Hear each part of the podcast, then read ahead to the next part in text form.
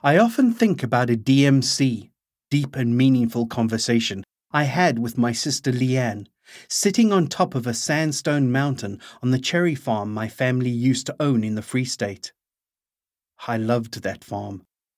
It was about 16 kilometers from the Lesotho border at the foothills of the Maloti Mountains. It was an amazing piece of land with rolling hills and koppies to climb, and a big dam down the middle shaped like a bird in flight. It was a place of big skies, psychedelic sunsets, and clean, cool air. In the spring, the cherries would blossom en masse in a burst of colour. When I say it was heaven, it's literally how I imagined the afterlife would look. Lee and I had been running around there since we were just out of nappies. So even though Johannesburg was home, going to the farm was a huge part of our upbringing. As I got older, it became even more important. Whenever I could, I'd escape Johannesburg and the strictures and rules of city life to bomb around on the farm on my grandfather's 125cc motorbike, go fishing, or hang out with friends who came down with me from the city. On this occasion, my sister and I had climbed the mountain to catch the sunset. She was talking about how sometimes in life you really have to mull things over, really think deeply, and analyze stuff in order to find a way through the tough times. I was in my late teens at the time, and I remember finding the concept so strange. What was there to think about? Life was straightforward and easy. It was about friends, good times, good conversations, and laughter. That was roughly 17 years ago and at least three lifetimes away. While we share the exact same DNA, the Steve McGown I was then was basically another guy. Up to that point, I'd had a very easy ride. Wherever I looked, doors opened, Everything seemed possible and within my reach. When you live a charmed life, you don't realize it. I was popular at St. John's College in Johannesburg. I can actually say that because, against the odds and despite a heavy stutter that runs through my family, I was narrowly elected to be head of one of the boarding houses, Nash. It wasn't the result the housemaster was expecting. There was another, much more suitable candidate, a top sportsman and obvious leader.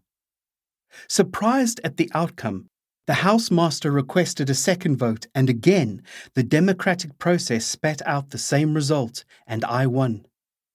It was also a surprise to me, and not an altogether welcome one. For starters, I would have to board, which would be expensive. Then there was the issue of public speaking and my stutter. My dad stuttered, my cousins stuttered. There seemed to be something in the bloodline. Even my wife, Cath, stutters and became a speech therapist. It's just something connected to the McGown clan. So, when it came to the question of being head of house, the housemaster asked me if I wanted the role.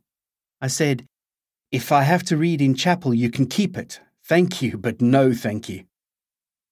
Fortunately, he pointed out that as head of house, you are technically in charge, so you can actually delegate readings. I was voted in because I enjoyed people and vice versa, so I took the position. Aside from the stutter, my life was carefree. While there was always financial strain on the family, I had amazing parents and the warmest family environment you could imagine. I've always been drawn to the outdoors, so whenever I could, I went to the farm to help my dad, Malcolm, aka Magoo, and my grandfather, Peter.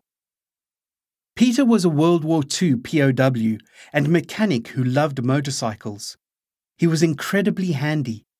He basically built the farm up, planting the cherry trees, getting the irrigation sorted. The farm balanced my life. There would be the craziness of Johannesburg, and then I'd have the farm environment where I could run around and be knee deep in mud. By the time I got my driver's license, I was organizing regular trips down with my mates. On a Friday afternoon, there would be five cars leaving Johannesburg in a convoy, zigzagging down the highway.